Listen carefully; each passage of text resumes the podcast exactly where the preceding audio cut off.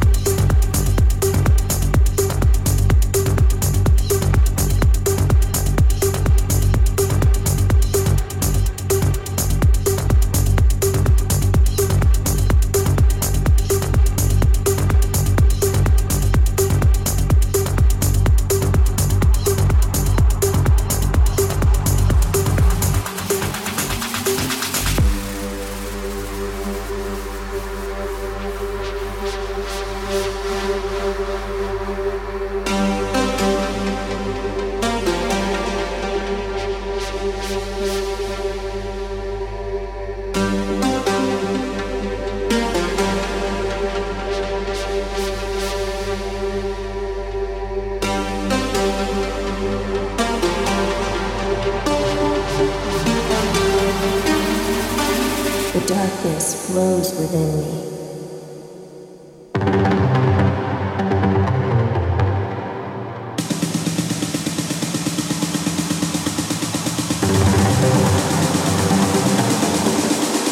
This is the price of freedom.